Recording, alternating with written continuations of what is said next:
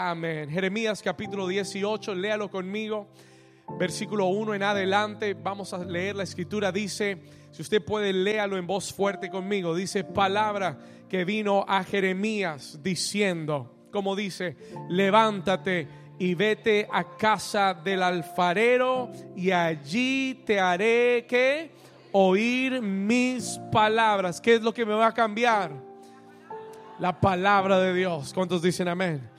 Allí te haré oír mis palabras. Versículo 3, léalo conmigo. Y descendí a casa del alfarero y he aquí que él que hacía trabajaba sobre la rueda y la vasija de barro que él hacía se echó a perder en su mano. ¿Y qué hizo? Y volvió y la hizo otra vasija según le pareció mejor hacerla. Y entonces vino a mí palabra de Jehová diciendo, lo fuerte, no podré yo hacer de vosotros como este alfarero, oh casa de Israel, dice Jehová.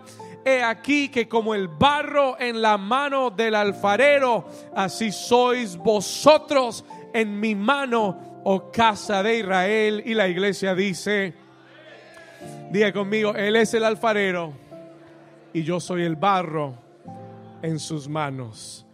Hoy vamos a hablar de la casa del alfarero, segunda parte. Hay algo muy tremendo que el Señor quiere enseñarte en el día de hoy. ¿Cuántos están listos? Amén. Puede tomar su lugar. Take your seat.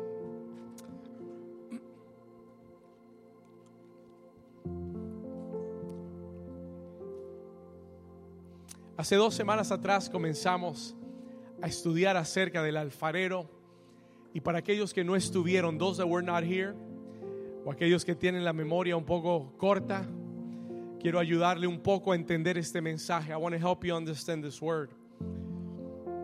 Hace dos semanas atrás aprendimos que uno de los atributos de Dios o uno de los de las características de Dios es que Dios es alfarero. Diga conmigo, Dios es alfarero. Dios es Padre, Dios es amor, Dios sana, Dios libera, pero también es alfarero.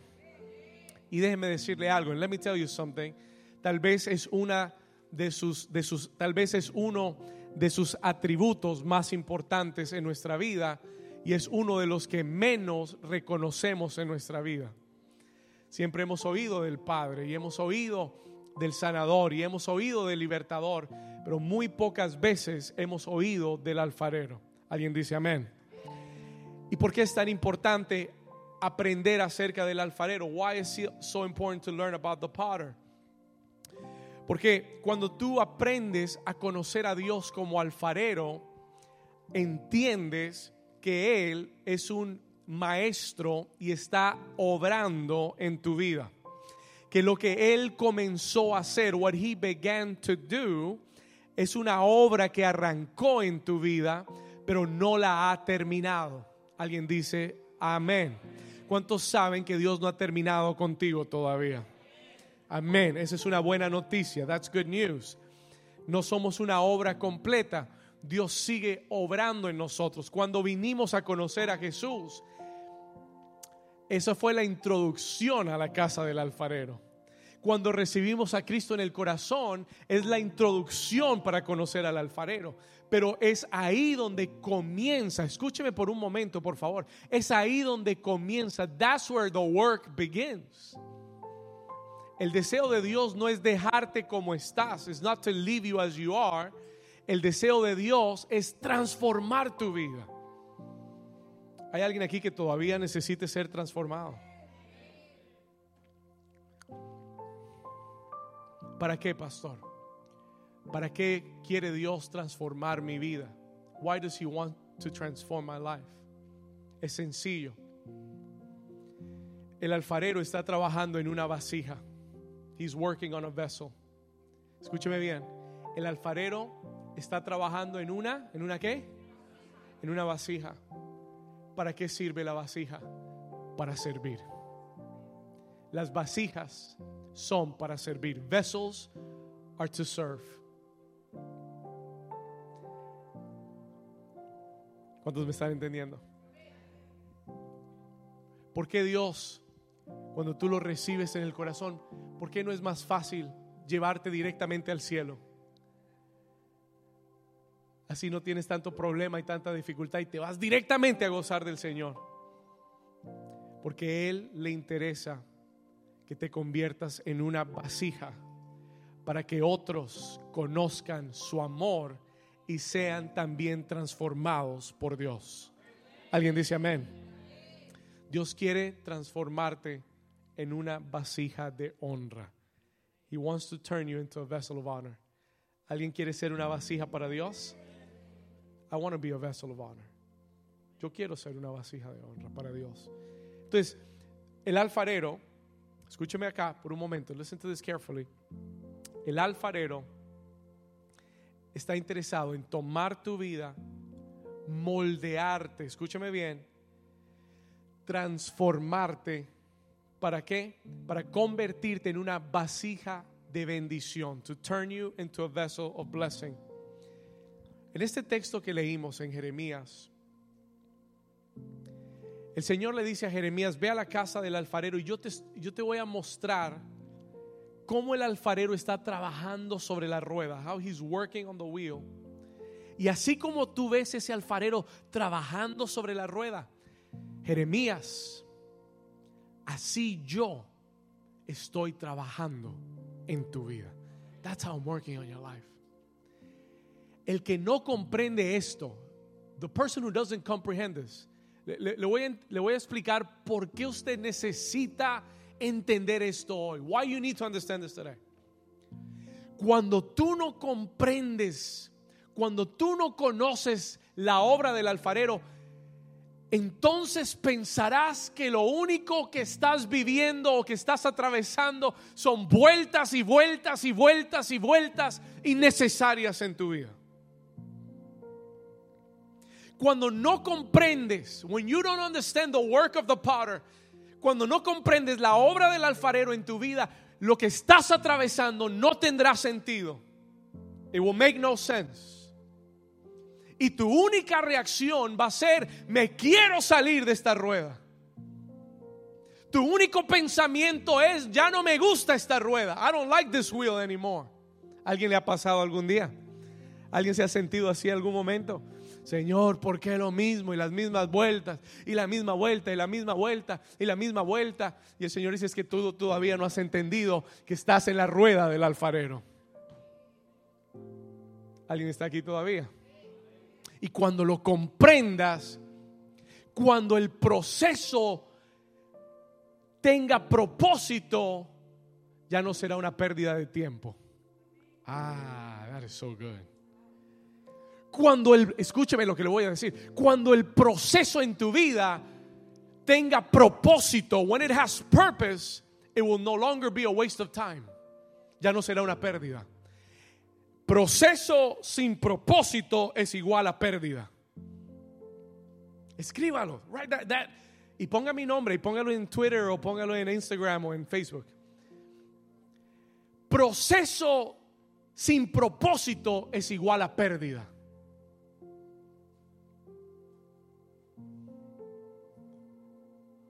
¿Alguien está aquí?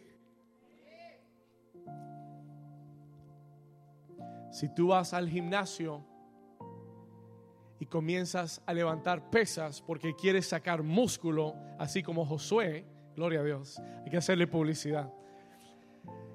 Entonces, te metes, te inscribes, vas al gimnasio, you go to the gym.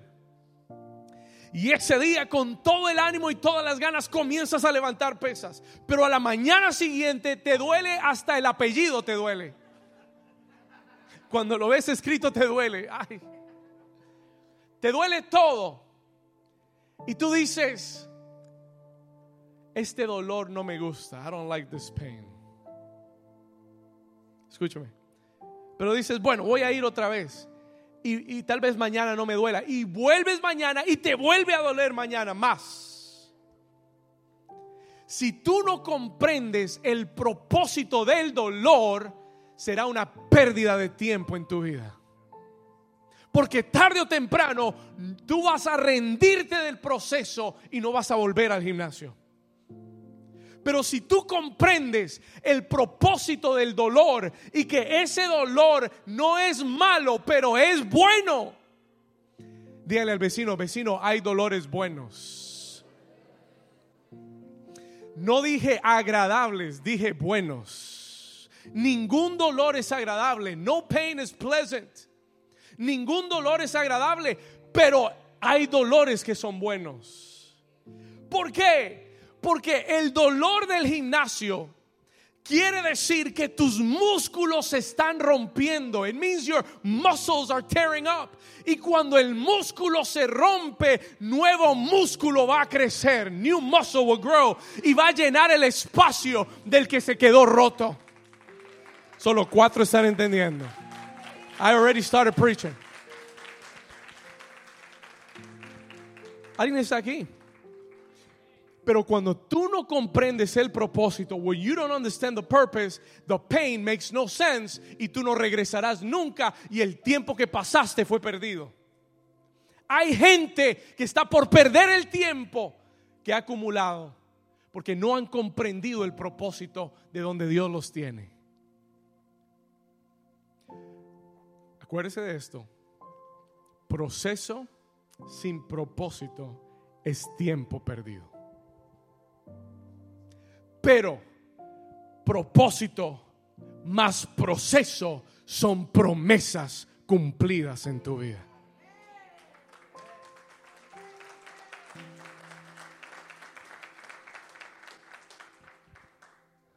¿Lo entendió?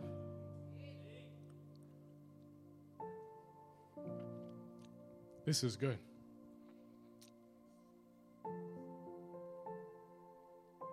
Cuando no comprendes el propósito, tu única oración es, Señor, sácame de la rueda. Y si algún día has orado, Señor, sácame de la rueda, es porque aún no has recibido la revelación del alfarero.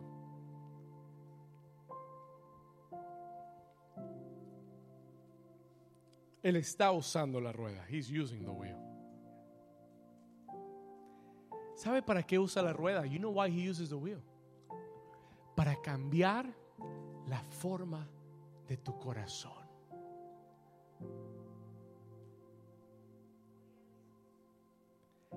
Él usa la rueda para cambiar la forma de tu corazón. ¿Sabe qué es lo más difícil cambiar en un ser humano? el corazón.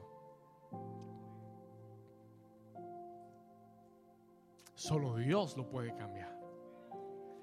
Pero Dios lo hace a través de la rueda.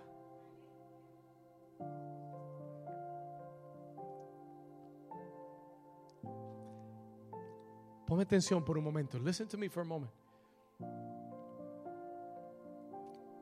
Cuando tú comprendas esto, suceden dos cosas. Two things are going to happen. La primera, tu oración va a cambiar. Your prayer will change. Ya no es sácame, Señor. Ahora es déjame hasta que me cambie, Señor. Don't leave me. Señor, no me vayas a sacar antes de tiempo de esta rueda. Sácame y sácame cambiado. Your prayer will change. Y número dos, cuando tú entiendas esta revelación, tu actitud va a cambiar. Your attitude will change. Se lo voy a explicar en un momento. I'm going to explain this to you in a moment. Dos cosas cambian cuando tú comprendes lo que el alfarero está haciendo. Se lo repito. Número uno, tu oración va a cambiar. Your prayers will change. Se lo aseguro. Se lo aseguro. Usted va a dejar de decirle, Señor, sácame, y va a decirle, Señor, dame el deleite en el proceso. Dame gozo en el proceso. Give me joy in the process. Y número dos, tu actitud va a cambiar porque ya no vas a ir al gimnasio a regañadientes. Ahora vas a decir gracias porque ese dolor me está transformando. Vas a decir gracias porque en seis meses, en un año, ya no voy a ser el mismo de hace un año atrás. Ese dolor que experimenté día tras día va a, va a darme los resultados que yo quería. Alguien le da un aplauso fuerte al Señor. Vamos, mira al vecino en la cara y dígale, estás en la casa del alfarero. Mírelo a los ojos hasta que lo incomode y dígale, estás en la casa del alfarero. ¿Cuántos dicen amén? Hace dos semanas, eso era para resumirle algunas cosas. I wanted to summarize some things. Hace dos semanas, cuando comenzamos a estudiar acerca de la casa del alfarero, estudiamos acerca del proceso. We were teaching the process.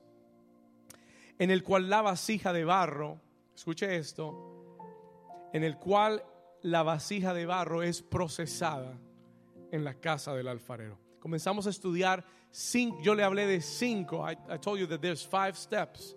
Le dije, hay cinco pasos que marcan el proceso del barro en la casa del alfarero. ¿Cuántos recuerdan cuáles son? Help me out. Number one, anótelos por favor. Número uno, es la que? La selección. ¿Quién me ayuda? Número uno, lo primero que el alfarero hace es que. ¿Cuántos aquí son barro delante del Señor? ¿Y cuántos aquí Dios los escogió para hacer, para hacer barro en su casa? Y esa es una buena noticia. Porque mire, mire esto, el barro solo no vale nada, pero el barro en las manos del alfarero puede ser una obra maestra. ¿Alguien dice amén? Mire, yo sin Dios no valgo nada. Sin Dios yo no valgo nada. Escúcheme, no, no, no lo estoy diciendo para porque suena bonito, no. Se lo estoy diciendo porque es una realidad. Mi vida sin Dios no vale nada. El valor que tengo en mi vida es por lo que Dios ha hecho en mí. Ese es el valor que tengo. That's the value that I have. El que no se deja procesar no quiere tener valor en su vida. Tú quieres estar cómodo como a ti te gusta, but you don't want God to do something. Eres barro escogido. Tu valor ha sido determinado por el alfarero. Número dos, number two. Yo le dije primero se selecciona el barro. Número dos, se limpia el barro. It has to be cleansed. El barro tiene que ser limpiado. Dios tiene que pasarte por un proceso de limpieza. Cuando venimos a Dios, venimos sucios, contaminados. El mundo nos ha llenado de, de piedritas. And we are dirty. And we have to be cleansed. Y Dios nos lleva por un proceso para limpiar nuestra vida. Amén. Es necesario. It is necessary. Para que Dios te use, tiene que limpiarte. Hay hábitos que Dios tiene que, sacar de tu vida. ¿Alguien dice amén? Hay cosas de tu pasado que hacías que Dios tiene que sacar, arrancar de tu vida. Tiene que meterte por el agua y, y lavarte. La limpieza es necesaria. Número dos. Número tres. Number three. Hablamos acerca de la. ¿De la qué? De la forma del barro. He puts you on the wheel. Él te pone en la rueda. Número tres, te pone en la rueda. Él pone el barro en la rueda para darle una forma nueva. Para darle la forma que Él quiere.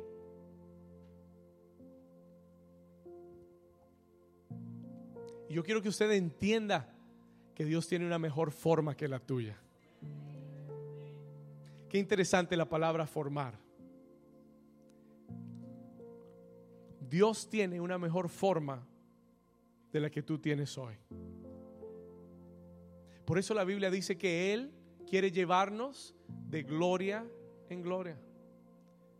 Eso quiere decir llevarnos siempre a una mejor forma, a un mejor estado. He's got a better shape for us. Hablamos acerca de los procesos y ahí terminamos hace dos semanas Hoy quiero hablarle del cuarto proceso. I'm going to talk to you about the fourth process. La cuarta etapa del proceso. ¿Cuál es, pastor? ¿Qué, ¿Qué, sucede después de que el barro es puesto en la rueda y, y el alfarero le ha estado dando la forma? ¿Y qué sucede cuando él ya le da la forma que quiere? What happens when the form is done? Y cuando él dice, esa era la forma que yo quería para Daisy. ¿Qué pasa cuando el alfarero dice, esa es la forma que yo quería para Zulma? Está, está perfecto como yo lo quería. It's perfect as I wanted. Si usted visita la casa de un alfarero, usted se va a dar cuenta que al lado de la rueda hay un estante. There's a stand. Y en aquel estante hay una cantidad de vasijas que parecen, perdón, que tienen la forma y parecen estar listas, pero Él las tiene en ese cuarto oscuro porque las está dejando secar. He's letting them dry por el próximo paso que viene. ¿Cuál es ese paso, pastor? El horno de fuego.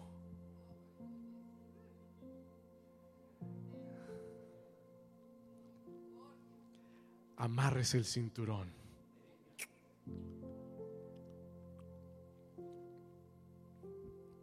Toda vasija de barro, después de que tiene la forma que Dios quiere, aunque parece estar lista, though it seems to be ready, porque exteriormente se ve bien. Y hay muchas personas que uno ve y dice, wow, pero uno dice, no, eso es, es tremendo, está fuerte en Dios. Porque exteriormente la vasija se ve lista, pero el alfarero sabe que hasta que no ha pasado por el horno de fuego, no está lista para ser usada. ¿Alguien está aquí todavía?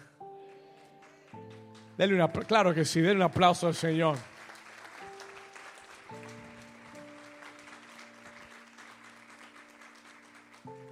Escúcheme, el propósito de meter la vasija en el horno no es quemarla, es not to burn it down. Porque, la, porque, escúcheme, escúcheme, míreme acá, porque el barro no se quema en el fuego. El propósito de llevarla al horno de fuego no es quemar la vasija. El propósito de llevarla al horno de fuego es cocinar el barro. Porque al meter el barro en el fuego se endurece y se consolida. Ah. Listen to this. No lo, ha entendido todavía. You Yo sé que suena bonito, pero usted no lo ha entendido todavía. You don't get it yet.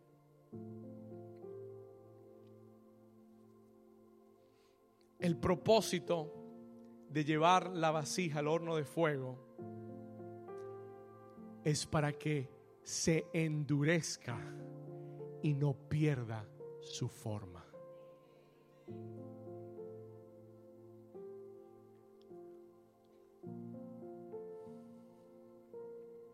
Toque al vecino por un momento y dígale, tienes que ir al horno de fuego.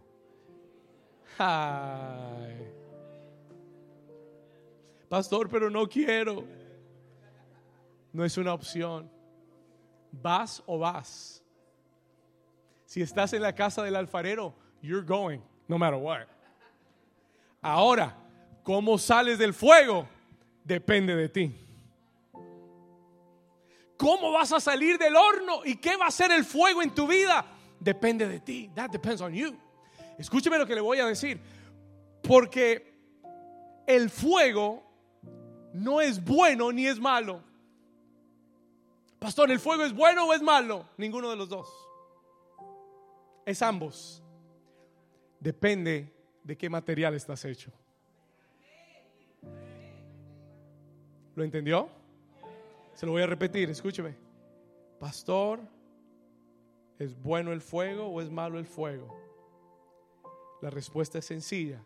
Si eres cera, el fuego es malo porque te va a derretir. Pero si eres barro, el fuego es bueno porque te va a consolidar. ¿Lo entendió? ¿Lo entendió? Y el que le huye al fuego es porque no sabe de qué material está hecho.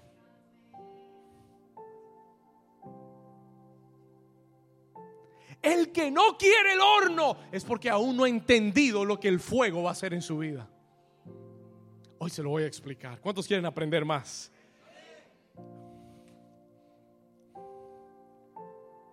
¿Qué es el horno de fuego? What is the fire furnace, pastor? ¿Qué es el horno de fuego? Se lo voy a definir prácticamente en su vida. Sencillo.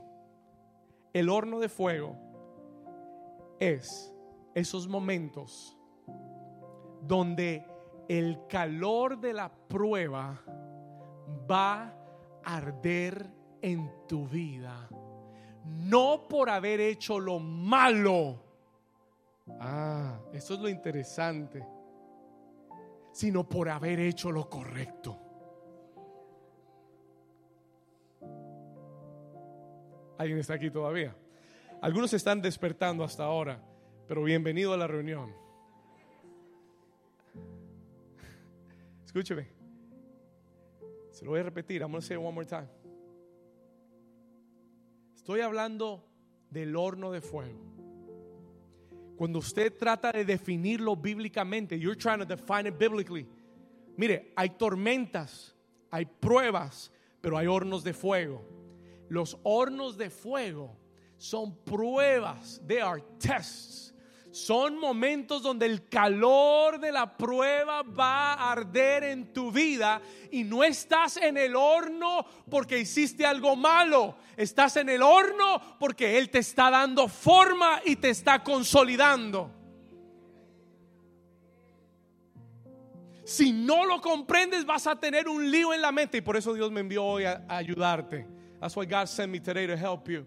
Escúcheme, yo le puedo dar ejemplos de hombres que fueron al horno de fuego. José, José, un hombre íntegro, por no haber accedido a acostarse con la mujer de Potifar que lo quiso seducir, ella lo calumnió, mintió y lo echó en la cárcel. ¿Sabe qué fue la cárcel para Josué? Para José, un qué? Un horno de fuego. ¿Cuántos aquí quieren ir a la cárcel? How many of you want to go to prison? Gloria, por ahí vi una. It went down real quick. Escúcheme. No es agradable, nadie quiere ir a la cárcel, no es algo chévere. Este hombre llamado José por hacer lo correcto delante de Dios terminó en el horno de fuego. Y puedo seguir la lista de ejemplos. La Biblia habla acerca de Daniel. Salió una ley que dijo, no se puede orar a ningún Dios al menos que sea el Dios de Babilonia. Y Daniel dijo, no me importa. Y abrió las ventanas de su casa y comenzó a orar como lo hacía todos los días. Y cuando aquellos hombres del rey lo vieron, dijeron, ah, ahí está Daniel, porque era una trampa en contra de su vida. Y lo agarraron y lo enviaron al foso de los leones. Ese es un horno de fuego. ¿Usted no cree que estar en un foso con leones hambrientos es una prueba? Vamos a, vamos a probar con usted a ver entonces. We'll test it out with you, see how you feel. A veces uno lo lee y, y, no lo siente porque no se pone en la posición. ¿Cuántos me están entendiendo? Pablo y Silas, Paul y Silas, predicando el Evangelio, hablando de Jesús, fueron arrestados, azotados, golpeados y puestos en un calabozo. No porque hicieron lo malo, no porque desobedecieron a Dios, sino por qué? Por predicar, por hacer lo correcto. Mire lo que dice Pedro. Acompáñeme rápido, por favor, porque algunos me están viendo como si me inventé esto. Primera de Pedro, capítulo 4, First Peter, chapter 4, versículos 12 y 13. Si no lo había leído, léalo usted ahí claro. Está en su Biblia. Primera de Pedro, capítulo 4, versículo 12. Amados, ¿a quién le escribe Pedro? He's writing to the church. Amados, léalo conmigo. No os sorprendáis, ¿no qué? Toca al vecino y dile, vecino, no te sorprendas. Don't be surprised. No os sorprendáis de qué. Vamos, ayúdeme. No os sorprendáis de qué. ¿De la qué?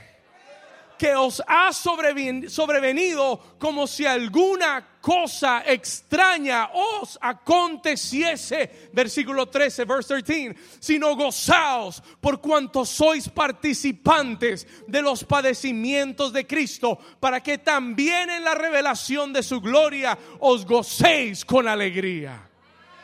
Alguien le da una alguien que lo comprenda ahora sí. Don't be surprised by the fire of testing that has come to your life. Como si algo extraño te estuviera sucediendo. It's supposed to happen. Si estás haciendo lo correcto, está supuesto a venir el horno de fuego. Do you understand that? ¿Sabe cuál es el problema? Que nosotros leemos, que hemos predicado un evangelio donde todo es paz y amor y tranquilidad y donde si tú vienes a Cristo todo te va a salir bien. Y cuando la gente llega y comienza a sentir un poquito de calor, se van corriendo. You know why? Porque, porque no les hemos enseñado el evangelio correcto. Por ahí había una iglesia hace años atrás que decían, Pare de sufrir. Pare de sufrir. Venga Cristo, pare de sufrir. No. Jesús dijo, ven a sufrir conmigo más bien. ¿Alguien está aquí? Escúchelo bien. El horno de fuego viene también. O no también, el horno de fuego viene para aquellos que han hecho lo correcto si tú estás en el camino correcto y si vas a agradar a Dios y si Dios te va a usar a ti algún día de tu vida, prepárate porque hay un horno de fuego con tu nombre esperándote. This is good or what? ¿Quieren oír más o ya suficiente? Ya, pastor, no más, no, no quiero oír más. Ok. ¿Cuántos Dios les está hablando? Escúcheme bien. Listen to me carefully. Hay gente que hoy está en el horno de fuego en su salud, en su economía. Hay gente que está en un horno. El horno de fuego no discrimina. El horno de fuego puede atacar tus emociones, puede atacar tus hijos, puede atacar tu ministerio, Puede atacar cualquier área. It could, it could hit any area of your life. O todas al mismo tiempo. ¿Qué tal? Alguien diga, ay, ay. It could happen. Job estuvo en el horno de fuego. ¿Estamos acá? ¿Y lo perdió? Todo. Escúcheme bien. Pon atención. Muchas veces cuando estamos en el horno de fuego, when we're in the fire furnace, y, y, esto lo voy a decir rápido, pero quiero que usted lo dijera bien. Muchas veces, cuando no entendemos esto, when we don't understand this, y lo único que vemos es, es la dificultad de lo que estamos viviendo, le echamos la culpa al diablo. We blame the devil. Ahora escúcheme bien. Y queremos simplemente reprender al diablo y echarlo fuera. Y eso está bien. Porque el diablo es el que quiere destruir tu vida. ¿Cuántos dicen amén? ¿Estamos bien hasta ahí? Pero escúcheme lo que le voy a decir. Pon mucha atención. Nunca se le olvide que aún el diablo trabaja para Dios.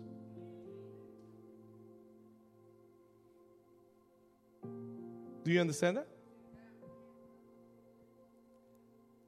Pastor, ¿cómo? Escúcheme, el diablo tuvo que pedirle permiso a Dios para tocar a Job. Y si Dios le dice que no, no lo puede tocar. Pero si Dios le da permiso, entonces el diablo, pensando que lo va a destruir, le está haciendo un favor. El diablo pensó que la cruz iba a destruir a Jesucristo.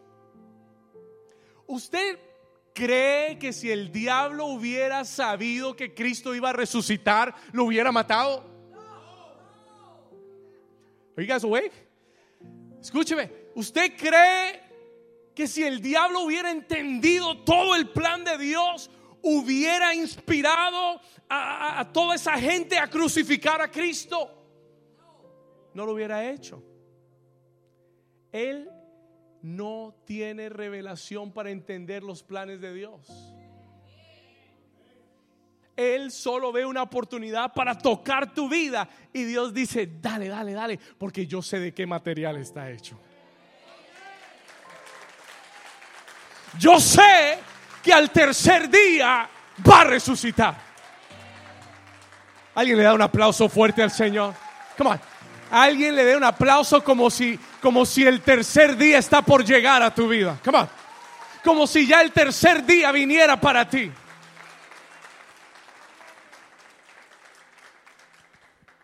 ¿Sabe por qué Dios va a permitirle al diablo calentar el horno? Eh, Dios va a dejar al diablo calentar el horno. Y te va, a y va a dejar que el diablo te, te lleve al horno. Pero ¿sabe por qué?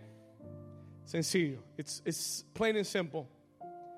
A Dios no lo incomoda porque Él ha prometido que Él va a caminar contigo en el horno. Porque tú has hecho lo correcto ante Dios. Esa es la diferencia. That is the difference. Watch this. Esa es la diferencia. Cuando tú vas al horno habiendo hecho lo incorrecto, te quemas. It will burn you down. Pero cuando tú vas al horno habiendo hecho lo correcto, el horno no te va a quemar. Dios va a usar la llama para consolidar lo que hay en tu vida y para que salgas aprobado y fuerte para hacer lo que Él te mandó a hacer. This is too good of a word. Dígale al vecino, qué bueno que venimos a esta iglesia, vecino.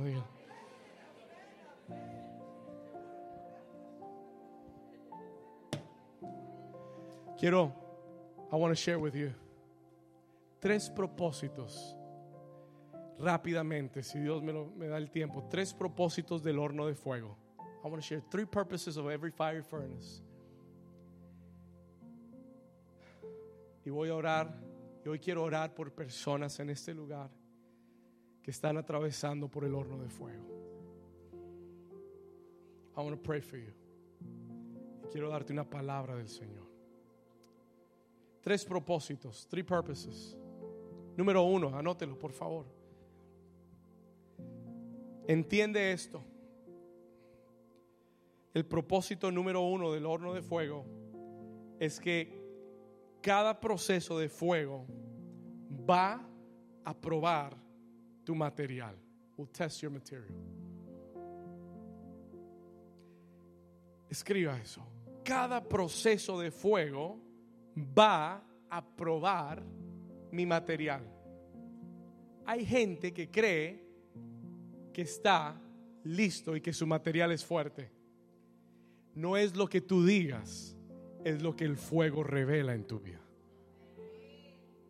Oh, yo estoy listo, pastor, envíame a mí, heme aquí, vamos, vamos a hacerlo. Hoy quieres ganar el mundo y mañana te calientan el horno y te quieres ir al mundo.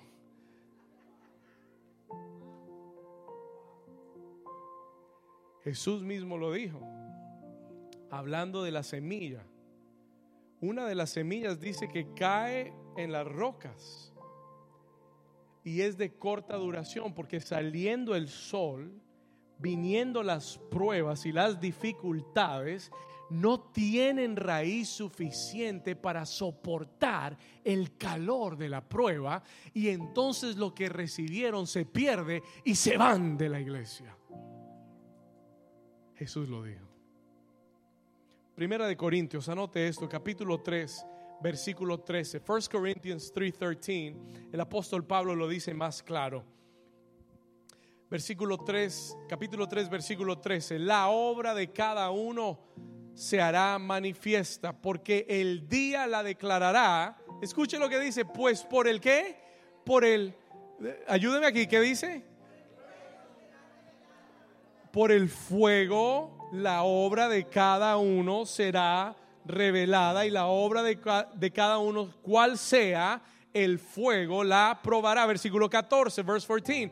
Si que, si permaneciere la obra de alguno que sobreedificó, recibirá, ¿qué cosa?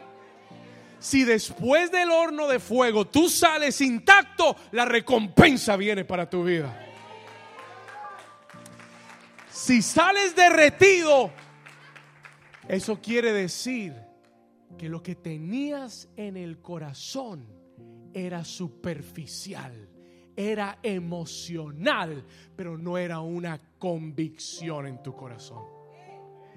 Voy a, ir un poquito más profundo. I'm going to go deeper in this. Listen to me. Escúcheme acá. El horno va a probar tu material. Si yo, como pastor,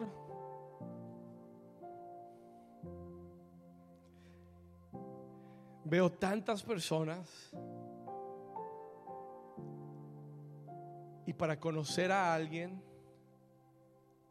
yo he aprendido que tú no lo puedes conocer simplemente mirándolo. Si tú quieres conocer a alguien, míralo cuando esté en el horno de fuego. Ahí es cuando la verdadera esencia de lo que eres se manifiesta. Pastor, yo tengo fe y yo sé que Dios es el Dios de lo imposible, pero cuando tengas el reporte del doctor en la mano, que te diga lo contrario. Señor, yo creo que tú eres mi proveedor. Amén. Eh, lanzando en cada temporada. Ta, ta, ta, y te levantas el lunes con el correo del jefe que dice, estás despedido.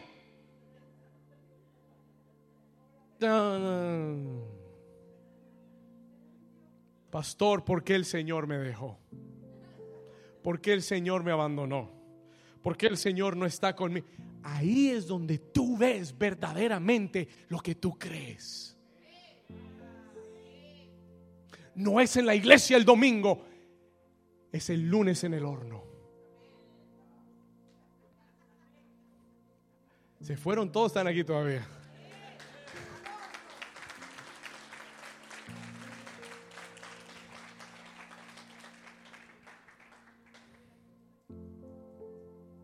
Hay gente que tiene la palabra superficialmente. Hay gente que la cree en sus emociones y la cree genuinamente, pero es emocional. El fuego revela si verdaderamente la creías.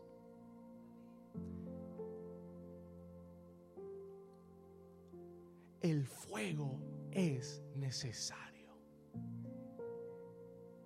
porque revela el material del que estás hecho. No hay otra forma de saberlo.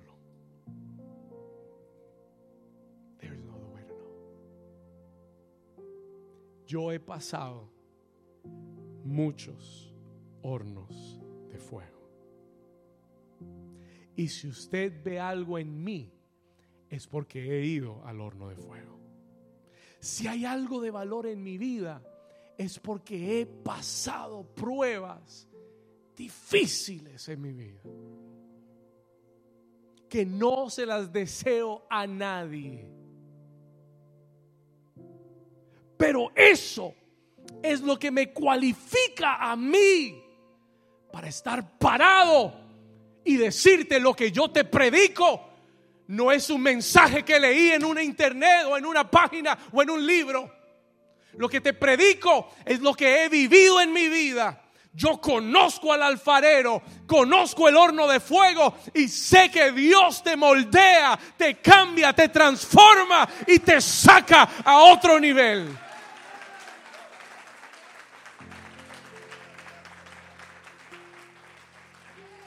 Yo he tenido días en mi vida donde he mirado mi cuenta de banco y he visto un dólar. Y aún ese día levanté mis manos para decirle, gracias Señor, porque tú eres mi proveedor, because you are my provider. Y no tengo miedo del futuro. Y, no, y, mi actitud no cambia por el dinero que tenga en mi, en mi bolsillo. Are you here? Pero hay gente que cuando el dinero se le va, se le va el gozo. ¿Lo entendió? He adorado a Dios enfermo, sintiendo que voy a morirme. He estado en la sala de emergencias pensando que me voy a morir ah, con ataques de pánico en mi vida. Eh, he predicado en este altar, aún sintiéndome mareado.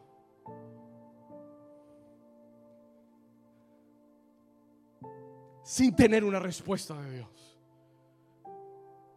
He predicado en el altar aún con el corazón, con la mano en el corazón, atravesando una pérdida en mi vida. But you know how I do it.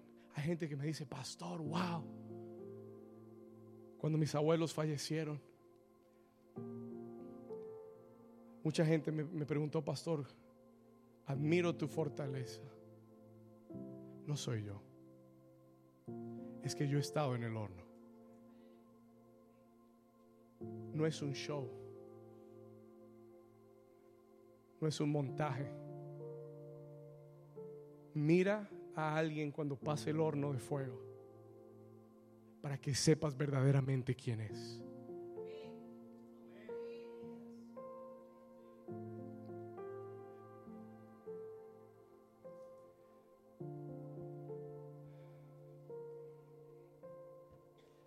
Dile al vecino, vecino, el fuego te conviene.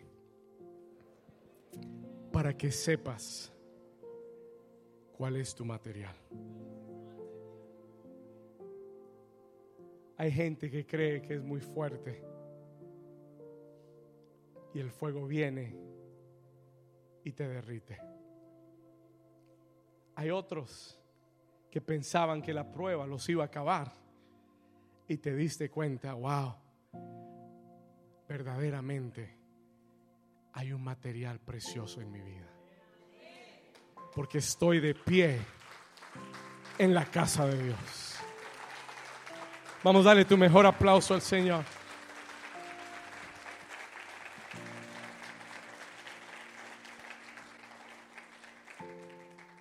Hay muchos que dijeron de ti, no va a salir de eso.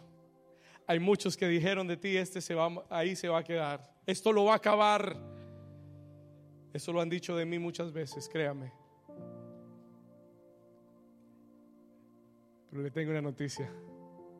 Se van a quedar esperando. Se van a quedar esperando.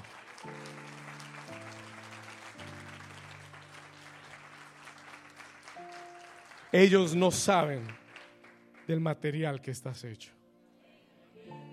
I am fireproof.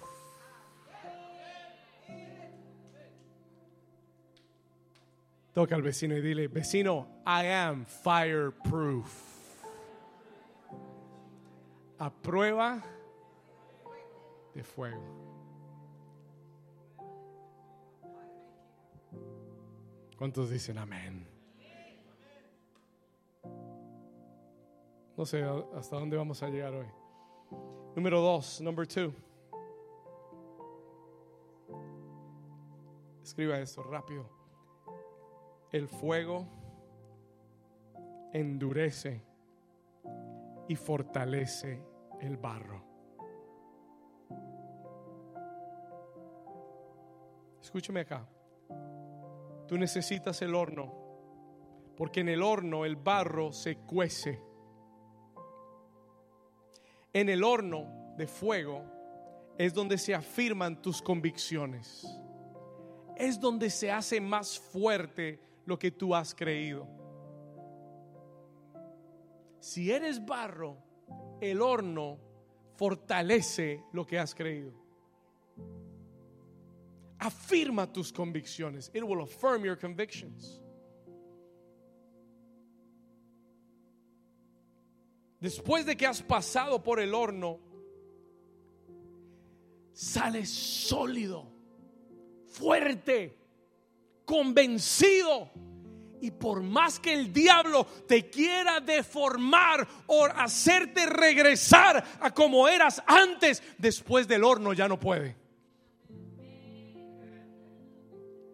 Antes del horno te puede quitar la forma, pero después del horno ya no puede quitarte la forma que Dios te dio. Oh my God.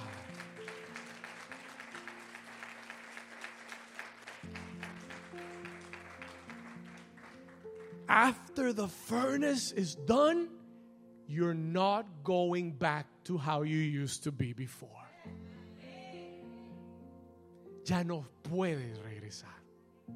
Ya no hay forma. El que pasa la prueba y sale de la prueba aprobado por Dios, ya no hay forma. Ya no hay forma de que regreses a lo que eras antes. Cruzas la línea y nunca regresas. De ahí en adelante Dios seguirá sobreedificando en tu vida y llevándote de gloria en gloria y más alto.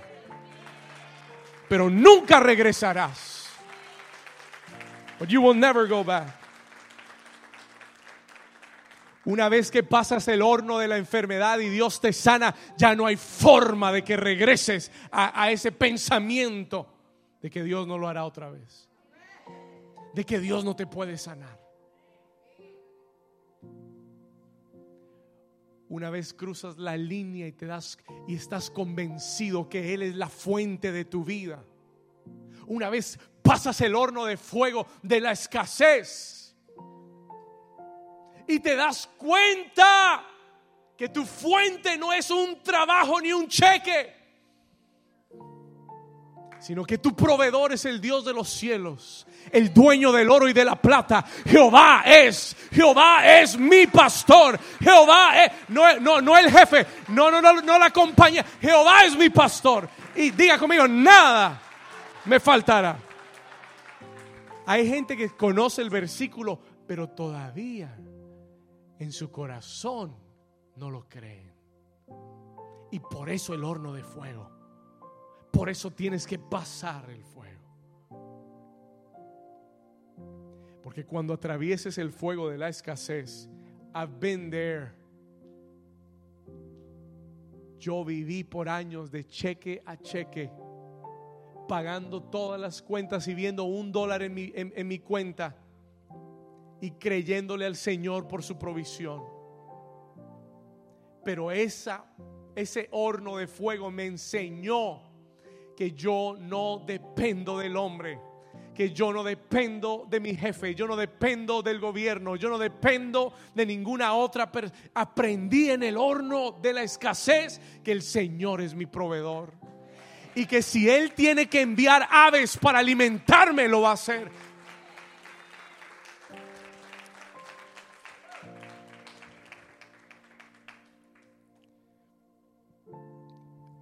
Una vez más, dígale al vecino, necesitas el horno. You need it. Mírelo, mírelo y diga, creo que necesitas un poquito más de horno.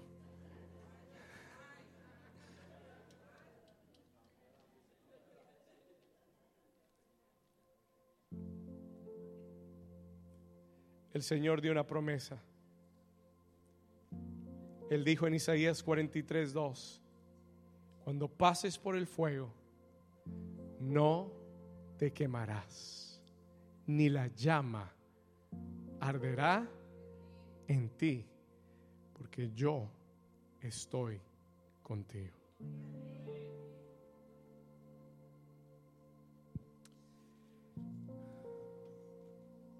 La Biblia habla de tres jóvenes hebreos. Voy a terminar. I'm gonna finish. Escúcheme acá un momento. La Biblia habla de tres jóvenes hebreos que vivían en Babilonia. They lived in Babylon. Un día el rey Nabucodonosor sacó un edicto, construyó una estatua gigantesca y pasó un edicto que decía, todo ciudadano de Babilonia tiene que venir y adorar delante de esta estatua. Cuando llegó el día y todo el pueblo estaba enfrente de la estatua, todos se arrodillaron, menos estos tres jóvenes hebreos. El rey se encendió en ira, los llamó a su palacio y les dijo, ¿no tienen miedo de lo que yo les puedo hacer? ¿No saben que yo puedo meterlos al horno de fuego? Y ellos le respondieron con audacia y le dijeron, oh rey, nosotros sabemos que tú tienes un horno de fuego, pero nosotros servimos al Dios que puede librarnos del horno de fuego.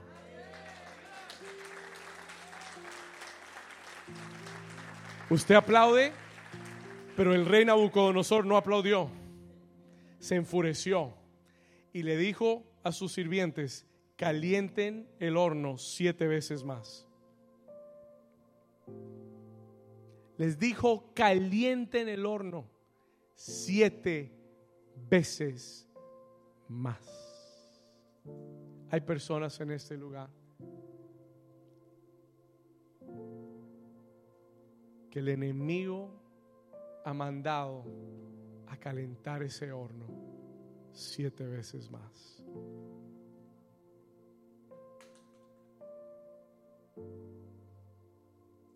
La Biblia dice que tomaron a estos jóvenes y los lanzaron en el horno de fuego. Era tanto el calor que los hombres que los lanzaron murieron instantáneamente cuando los arrojaron al horno. Acompáñeme por un momento a Daniel capítulo 3, vamos al versículo 19. Daniel 3, 19. Entonces Nabucodonosor se llenó de ira y se demudó el aspecto de su rostro contra Sadrach, Mesach y Abednego y ordenó que el horno se calentase siete veces más de lo normal, de lo acostumbrado. Versículo, vamos a, brincar al versículo 23. We're going to go to verse 23. Y estos tres varones, escuche esto, Sadrach, Mesach y Abednego, cayeron atados dentro del horno de fuego ardiendo. Versículo 24. We're keep reading. Entonces el rey Nabucodonosor dice, se espantó y se levantó apresuradamente y dijo a los de su consejo una pregunta, ¿no echaron ustedes a tres varones atados dentro del fuego? Y ellos le respondieron al rey, es verdad, rey, echamos a tres, versículo 25, verse 25. Y él le dijo, he aquí, yo veo cuatro varones no atados, los veo sueltos. I see them released. Escuche, veo no tres, veo cuatro y no los veo atados, los veo qué? Que se pasean en medio del fuego sin sufrir ningún daño. Y el aspecto del cuarto es semejante al Hijo de los dioses.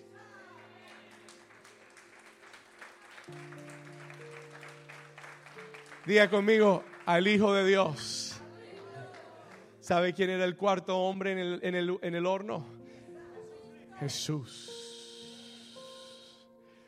Versículo 26, verse 26. Entonces Nabucodonosor se acercó a la puerta del horno de fuego y dijo: Sadrach, Mesach y Abednego, siervos del Dios Altísimo, salid y venid. Y entonces Sadrach, Mesach y Abednego salieron de en medio del fuego. Póngale mucha atención, pay attention. Versículo 27, verse 27. Y se juntaron los sátrapas, los gobernadores, los capitanes, los consejeros del rey para mirar a estos varones como el fuego no había tenido poder alguno sobre sus cuerpos. Lo voy a repetir porque no lo entendió. Como el fuego no había podido tener poder alguno sobre sus cuerpos, ni aún el cabello de su cabeza se había quemado, sus ropas estaban intactas y ni siquiera olor a fuego tenían en sus, en sus ropas. Vamos, dale un, tu mejor aplauso en esta tarde. Alguien grite conmigo, aleluya. Dale tu mejor aplauso, ponte de pie ahí donde estás. Stand to your feet where you are. Y diga gracias Señor. Thank you Jesus. Dígale gracias Señor. Levanta tus manos ahí donde estás. Levanta tus manos en la presencia del Señor. I want to hear the music. Levanta tus manos. No hemos terminado este mensaje, pero hasta aquí llegamos hoy. Escúcheme, hold it. No hemos terminado el mensaje, pero hasta aquí llegamos hoy. Hay personas en este lugar. There are people in this place. I want to hear the music up here. Hay personas en este lugar que han estado en medio de un horno de fuego. You have been in the midst of a fiery furnace. No has entendido el por qué. Pero hoy el Señor te dice, aunque estés en ese horno, yo estoy contigo. Tú eres el barro y yo soy el alfarero. Y tú vas a ver lo que voy a hacer cuando salgas de ese lugar.